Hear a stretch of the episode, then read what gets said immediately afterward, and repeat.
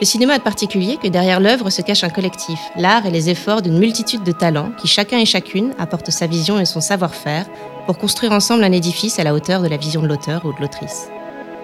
Derrière le ou la cinéaste, devant les comédiens et les comédiennes, fourmille une nuée d'artistes, techniciens et techniciennes qui soignent l'image, le son, le montage, la continuité, la musique, les décors, tous les éléments qui bout à bout font la richesse du film. Mais qui sont ces chefs opératrices, ces ingénieurs du son, ces scripts, ces monteuses, ces compositeurs, ces des VFX pourquoi et comment en sont-ils arrivés à choisir de passer leur vie sur un plateau ou dans un studio D'où vient leur vocation Comment nourrissent-ils leur passion Et quelle place leur métier et leur art pendant leur vie dans leur quotidien Avec Hors Cadre, un podcast proposé par l'Académie André Delvaux et les Magritte du cinéma, nous partons à la rencontre de celles et de ceux qui ont fait du cinéma leur métier et leur passion.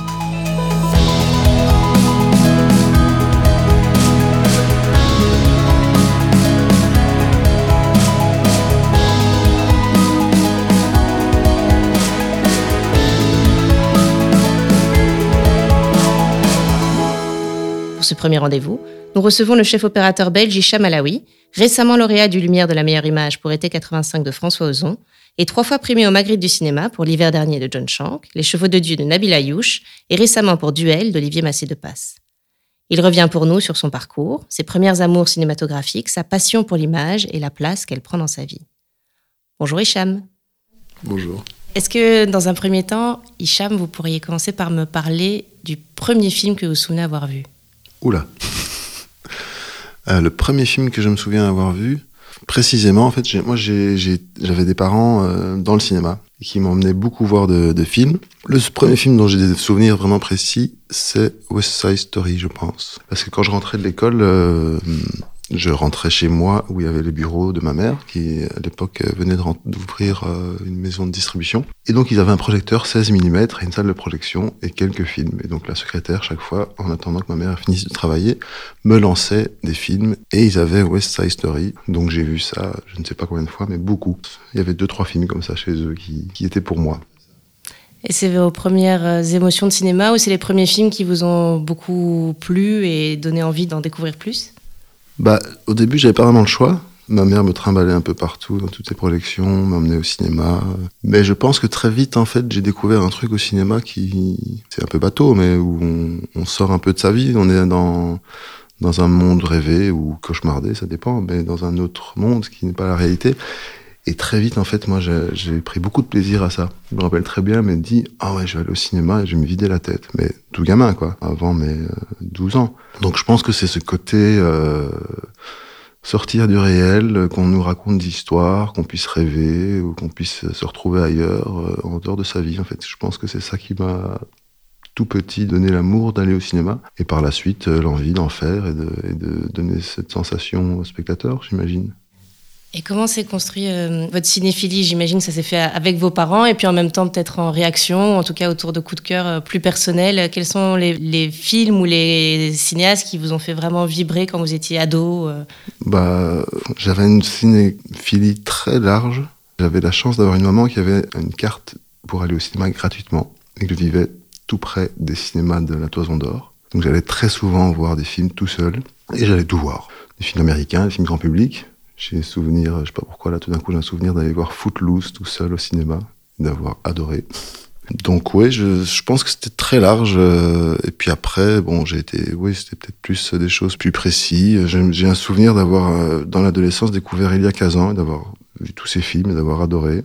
J'ai aussi eu, vu de nouveau via ma mère, j'ai été projectionniste aussi quand j'étais, bon ça c'était un peu plus âgé, mais vers 17-18 ans. Elle organisait en été l'écran total, la, Rambert Gallery, qui était une espèce de festival, surtout l'été, où ils projetaient plein de films, des nouveautés, des classiques. Et donc là, j'ai deux années de suite, je pense, j'ai fait projectionniste. Et donc là, j'ai vu euh, des tonnes de films que j'avais pas vus. J'ai lancé le film, j'allais dans la salle, alors par bout parfois, parce qu'il fallait aller dans l'autre salle pour euh, lancer une autre copie, tout ça. Mais là, par exemple, j'ai vu énormément de films.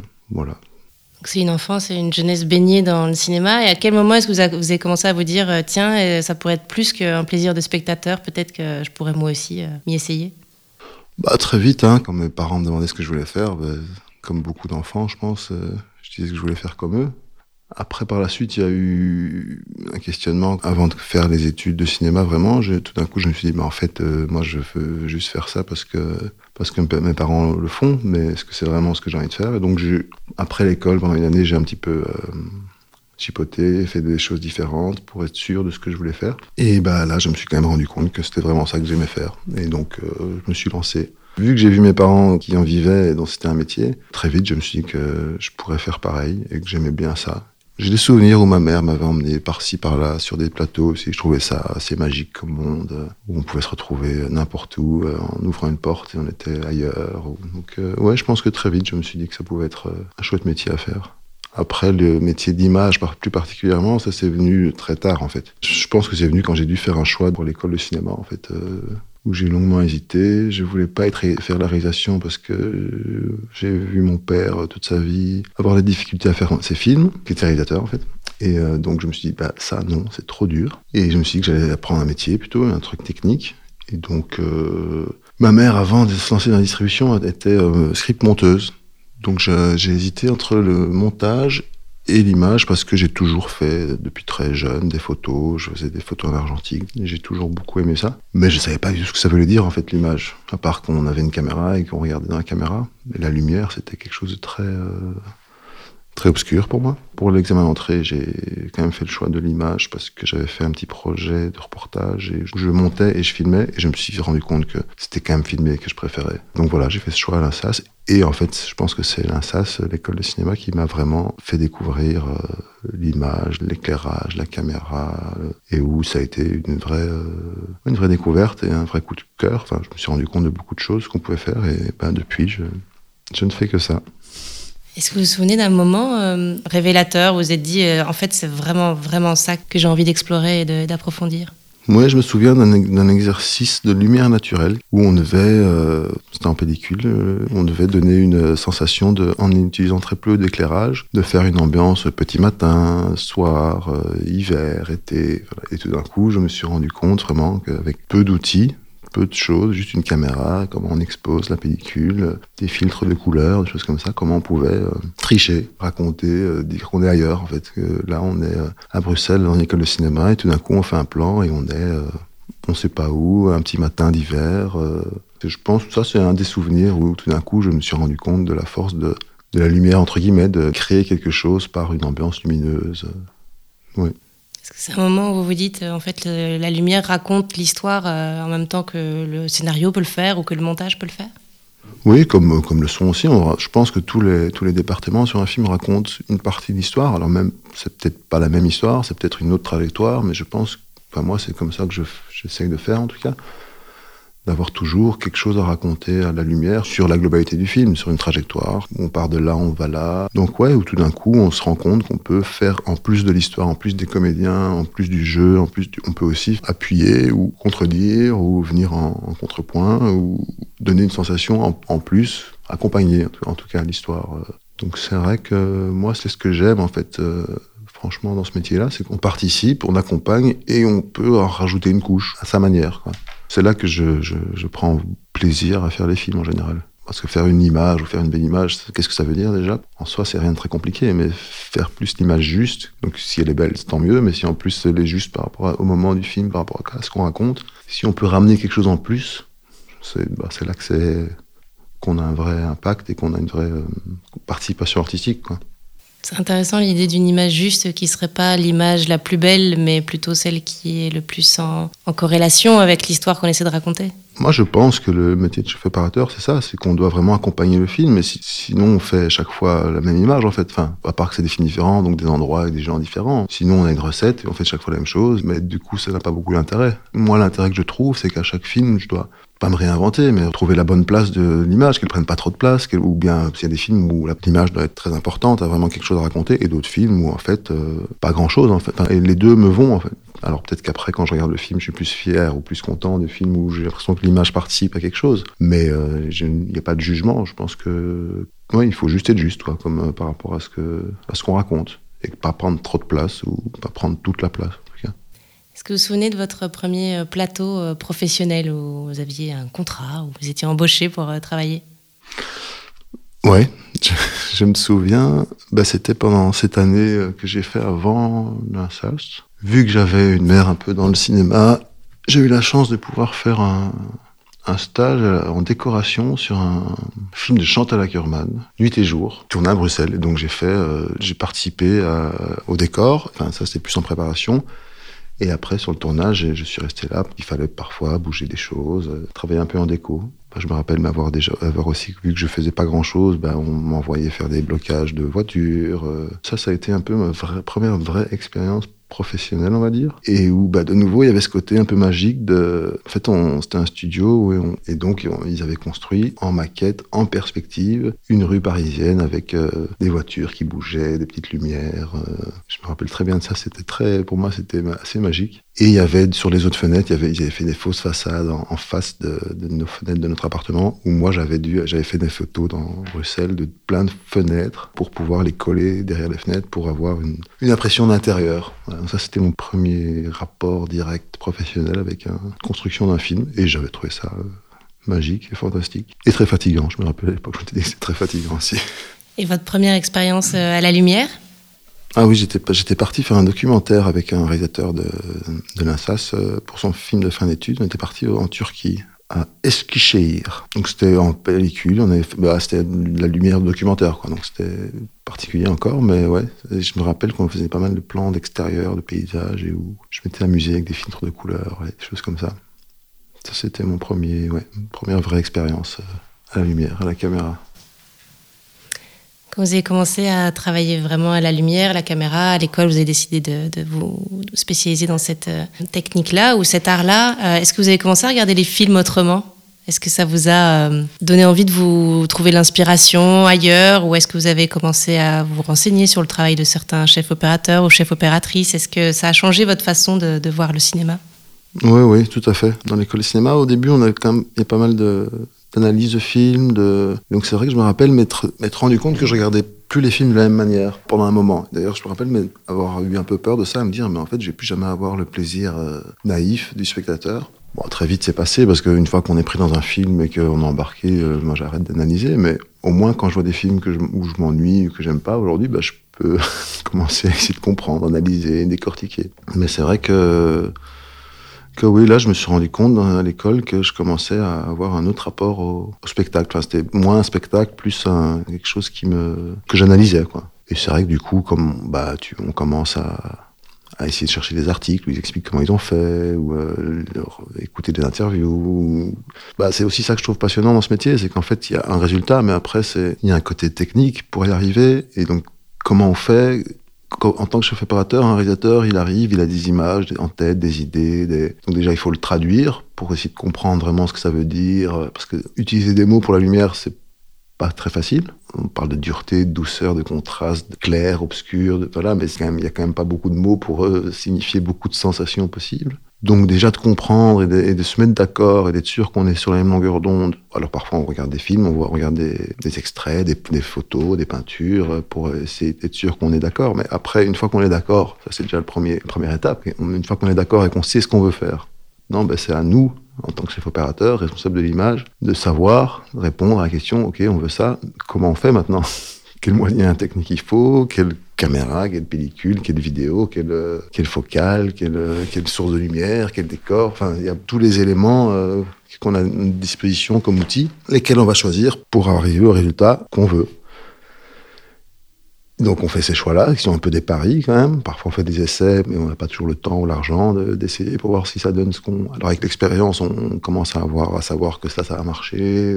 Mais après, il y a quand même toujours le côté euh, du tournage, où euh, un côté magique et stressant, où voilà, on a imaginé plein de choses. Ben, là, il faut que ça marche et que ça donne ce que tout le monde euh, attend. Et en plus, on n'a pas beaucoup de temps sur un plateau. Non seulement il faut que ça marche et que ce soit bien, mais en plus, rapidement, on n'a pas beaucoup de temps de chercher. Donc quand ça, ça marche, bah, moi, je trouve ça assez magique parce qu'on a, on a imaginé quelque chose, on s'est mis d'accord, on a pensé techniquement, euh, il faudrait faire ci, cela, comme ça.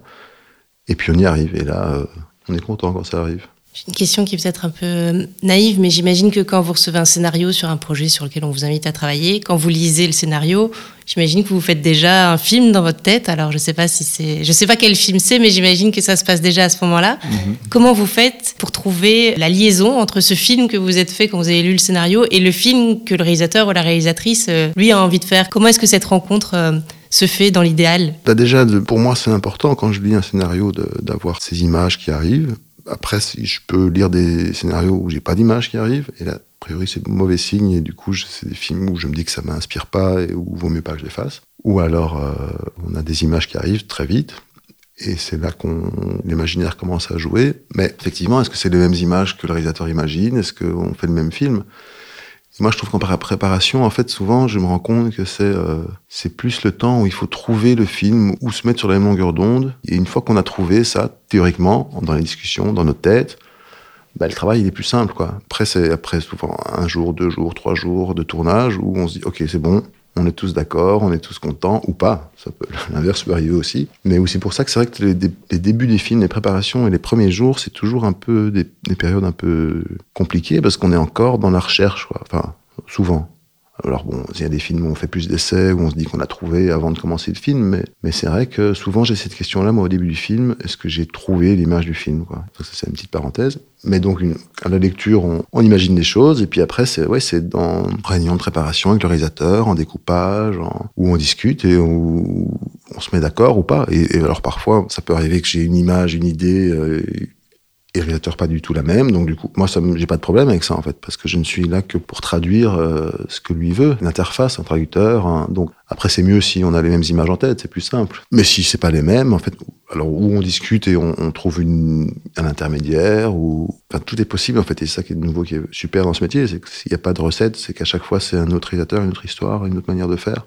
Mais bon, le but est donc quand même de traduire et de trouver ce que le réalisateur imagine, et après de le faire. Est-ce qu'on peut reparler un petit peu justement de ce travail de préparation? Il y a le travail avec euh, le ou la cinéaste évidemment, mais j'imagine qu'il y a aussi le travail avec les autres euh, talents qui vont construire le film, que ce soit les décors, le repérage, etc. Est-ce que vous pouvez me parler un petit peu de ce début du travail-là, euh, mhm. aller à la recherche des endroits qui vont accueillir votre lumière? Oui, bah, bah, par exemple le décor, c'est vrai que c'est primordial en fait quand on fait de l'image. Outre les, conditions pratiques de, de tourner dans un endroit, est-ce que c'est facile possible. Mais en fait, un décor, il fait, il fait 50%, euh, voire plus de l'image, en fait, parce que selon l'ambiance que le décor va rendre, selon les couleurs, selon les, murs blancs, des murs sombres, bah, ça change tout. moi, je peux pas faire un, endroit, une, ambiance un peu tamisée si c'est tout blanc, par exemple. donc forcément, c'est la même chose avec les costumes, avec le maquillage, avec euh, même la coiffure. C'est ça aussi que j'aime dans ce métier que je fais, c'est qu'on est aussi un peu euh, à la croisée. Enfin, on, on travaille avec beaucoup de personnes parce que je fais pas mon image tout seul. Je fais l'image déjà du film pour le réalisateur et avec d'autres. Donc déjà, moi, j'ai une équipe à moi. En fait, moi, je sais pas grand-chose. Hein. Je, mets mon œil dans la caméra et, et, voilà. Mais donc, il y a quand même pas mal de gens autour de moi qui m'aident et qui font euh, ou ce que j'imagine ou qui eux aussi me proposent des choses. Parce que moi, je propose des choses à un réalisateur, mais j'ai aussi une équipe électrique, euh, machinerie, caméra, qui eux aussi me posent des questions et me proposent des choses. C'est global comme euh, démarche. Mais donc, ouais, il y a tout ce travail-là avec, avec tous ces départements-là. Et et comme aussi le repérage, effectivement, c'est les premiers moments où on confronte euh, ce qu'on a imaginé, les, séquences écrites, euh, les images qu'on s'est faites en tête, et tout d'un coup, on a un décor, on dit, ben voilà, est-ce que ça peut être ici? À la lumière, est-ce que c'est techniquement, euh, pratiquement possible de faire ce qu'on imagine? Après, moi, j'aime beaucoup, quand, je, quand je déménage, j'aime beaucoup visiter les appartements et les maisons. Et il y a un côté comme ça aussi en repérage où, il faut se projeter, imaginer, euh, est-ce qu'on va être bien ici? Alors parfois, c'est pour une journée ou une semaine, mais est-ce que ce qu'on imagine, ben, on sera bien ici, on aura tout ce qu'il faut pour le faire donc ça va de, du branchement électrique, euh, de la couleur des murs, de l'orientation par rapport au soleil, de s'il y a de la nuit, est-ce que c'est de la vraie nuit, de la fausse nuit, comment est-ce qu'on peut faire de la fausse nuit. Il y, a, beaucoup de questions euh, très très concrètes en fait pour au final faire euh, une image imaginée, quoi, une image rêvée. Donc de nouveau, c'est là moi aussi ce que j'aime là, c'est le côté technique très concret au service de quelque chose de plutôt artistique et abstrait, quoi. Et enfin, à la fin, ça doit devenir quelque chose de concret, mais, mais tant que c'est pas filmé, bah, ça resterait. Euh, on imagine, on, pense un truc, mais. Et alors, sans tout ça, sans parler après des comédiens qui arrivent, qui interprètent, on imagine qu'ils vont, ils vont s'asseoir là et, près de la fenêtre. Euh, et ben, en fait, euh, eux, pas du tout. Eux, ils pensaient être debout, de l'autre côté de la fenêtre, là où il fait tout noir. Bah, donc, il faut composer avec tout ça, quoi. le côté passionnant du truc et qui fait que ça change toujours en fait. Ça ne s'arrête jamais. Enfin, c'est jamais pareil, surtout. Sinon, on s'ennuierait à la longue. C'est tout ce qui est préparé en amont, euh, les décors, etc.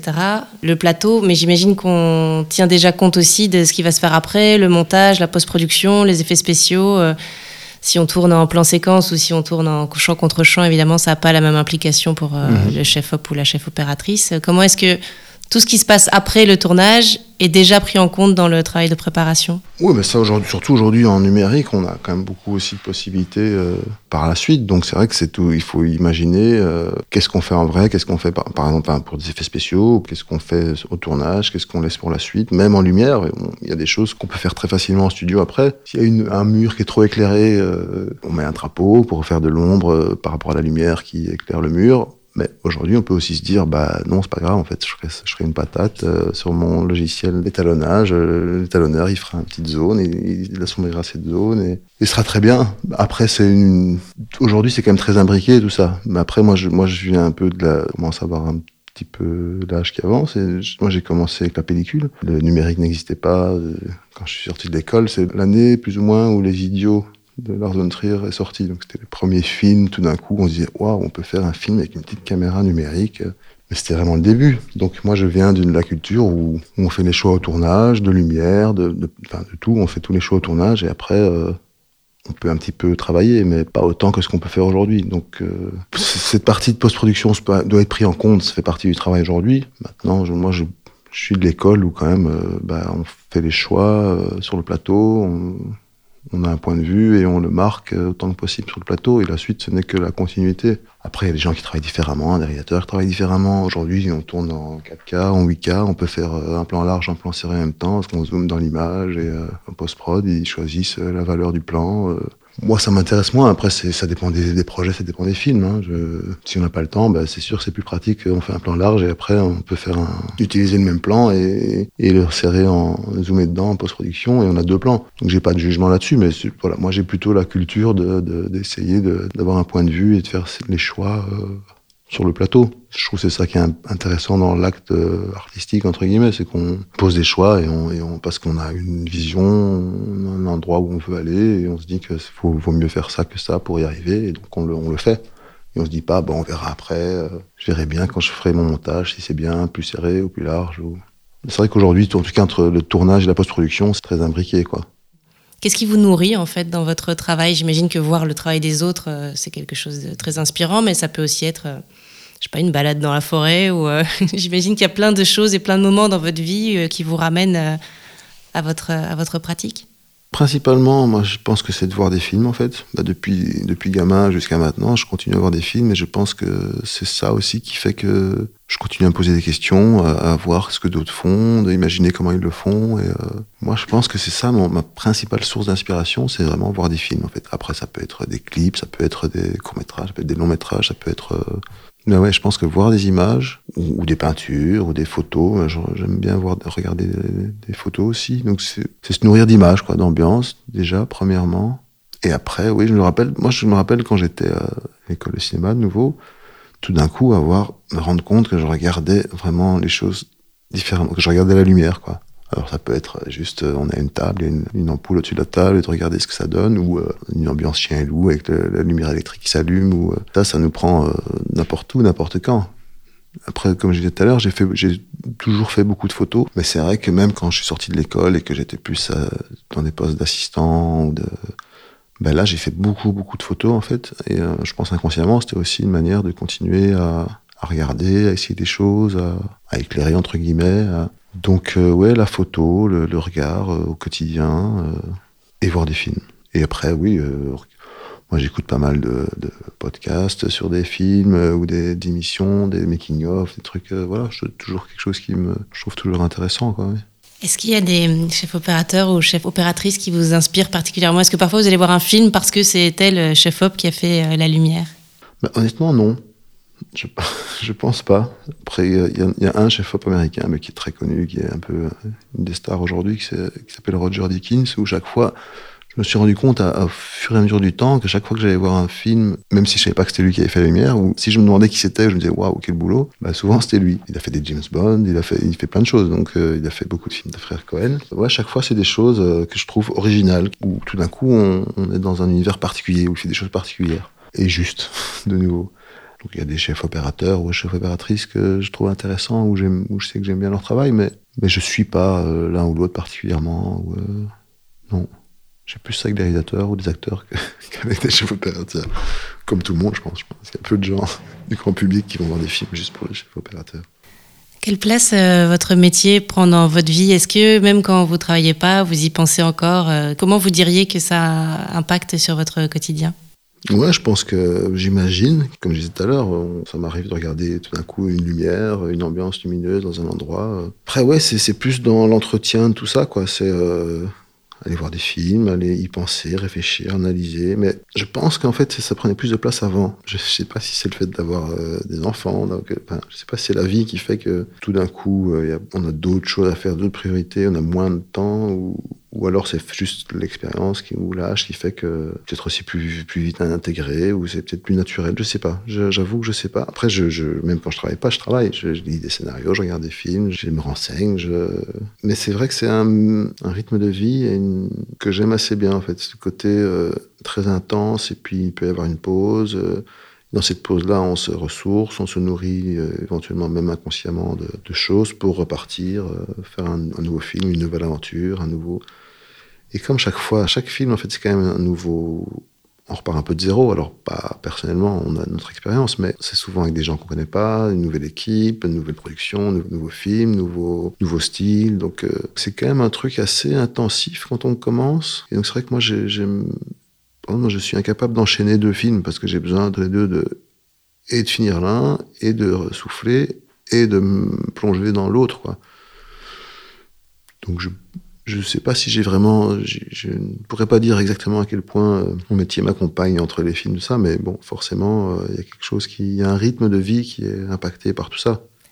J'ai une question peut-être un peu euh, compliquée, mais quel est le moment sur un plateau où vous êtes le plus épanoui dans votre tâche? Est-ce qu'il y a un moment où les conditions étaient particulièrement réunies, où il y avait une lumière incroyable, où il y avait une scène qui vous parlait particulièrement et où vous sentiez que cette histoire-là, vraiment, vous alliez pouvoir la raconter exactement comme vous l'aviez rêvé bah c'est des moments qui arrivent quand même normalement, qui arrivent régulièrement. Enfin, moi, c'est, c'est le moment où tout d'un coup, bah, comme je disais tout à l'heure, où on a imaginé quelque chose, on a fait un découpage, on a vu le décor, on s'est dit, on, va, mettre la caméra là, les comédiens vont faire ça, il va y avoir cette lumière-là. Et le moment où moi je suis le plus heureux sur un plateau, c'est quand en fait on a fait un plan qu'on a imaginé. Alors ça peut être un plan fixe, ça peut être un travelling, ça peut être un truc très compliqué ou très simple, mais où tout d'un coup, ça prend vie, quoi, et où on y croit, et où tout d'un coup on, on, sent une émotion. Moi, je pense que c'est ça aussi qui fait qu'en fait, à la base, euh, c'est ça que je préfère en fait dans l'image. C'est, je pense pas que ce soit tellement d'éclairer ou de, c'est de cadrer d'être le premier spectateur en fait. Alors aujourd'hui en numérique, on est moins le premier spectateur parce que tout le monde sur le plateau voit ce qu'on voit. Mais quand j'ai commencé, il y avait à peine des, enfin oui, s'il y en avait, je vais pas me faire plus vieux que je suis, mais il y avait des retours vidéo qui étaient juste une, un témoin. On voyait en gros le cadre et, et ce qu'on faisait. Et où le cadreur était vraiment le premier spectateur. Et c'était à lui de dire, OK, on y croit, on n'y croit pas, ça marche, ça marche pas, qu'est-ce qu'on fait pour que ça marche mieux, qu'est-ce qu'on change?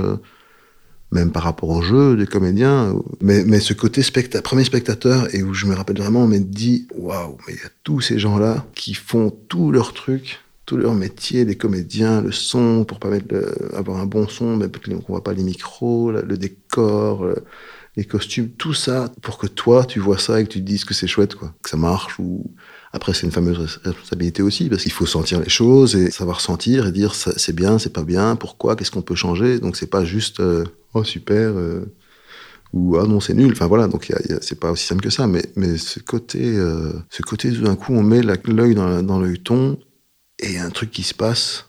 Alors moi aussi j'ai quelque chose à faire, il faut que je bouge la caméra, il faut que je panote. Mais même parfois quand ça se passe bien, moi je réfléchis même plus à ce que je fais à la caméra parce que c'est naturel. Ça... Donc il y a un truc comme ça et c'est ça qui est magique au cinéma, moi je trouve sur un plateau, c'est que tout d'un coup ça peut être la première prise ou la dixième prise, mais tout d'un coup il y a tout le monde qui est en phase et, ça se passe et il y a un truc euh, un peu magique qui apparaît et voilà c'est la bonne prise. Et, si on essaie de la refaire, bah, il en faudra peut-être encore dix pour refaire la même parce que tout d'un coup on était tous en phase, en même temps, au même moment, et tout d'un coup, ça fait le plan euh, parfait, ça veut rien dire, mais où, il se passe quelque chose, où, on a vécu une émotion, où, il y a le truc qu'on voulait qu'il passe, qui est là. Ouais, moi je pense que c'est ça le moment que je préfère en fait. Dans ce métier, c'est vraiment euh, après une prise parfaite, et on, a vécu à l'œil ton et on se redresse et tout le monde est content. Voilà. Après, il y, a le plan suivant, il faut recommencer. Donc c'est jamais très long, mais il y a quand même ce côté, on construit un truc et, tout d'un coup, bah, le truc se passe quoi. Voilà. Merci Hicham. De rien, avec plaisir. Merci beaucoup Hicham de nous avoir entraînés hors cadre avec vous. Et merci à vous d'avoir écouté ce tout premier épisode de ce nouveau podcast proposé par l'Académie André Delvaux et les Magritte du cinéma. Merci également à nos partenaires, la Fédération Wallonie-Bruxelles et la Ville de Bruxelles, dont le soutien nous permet d'explorer ces trajectoires passionnantes. Ce podcast s'inscrit également dans une série de masterclass organisée par le Palace Cinéma bruxellois avec la crème de la crème des techniciens et techniciennes du cinéma belge. À bientôt pour un prochain épisode.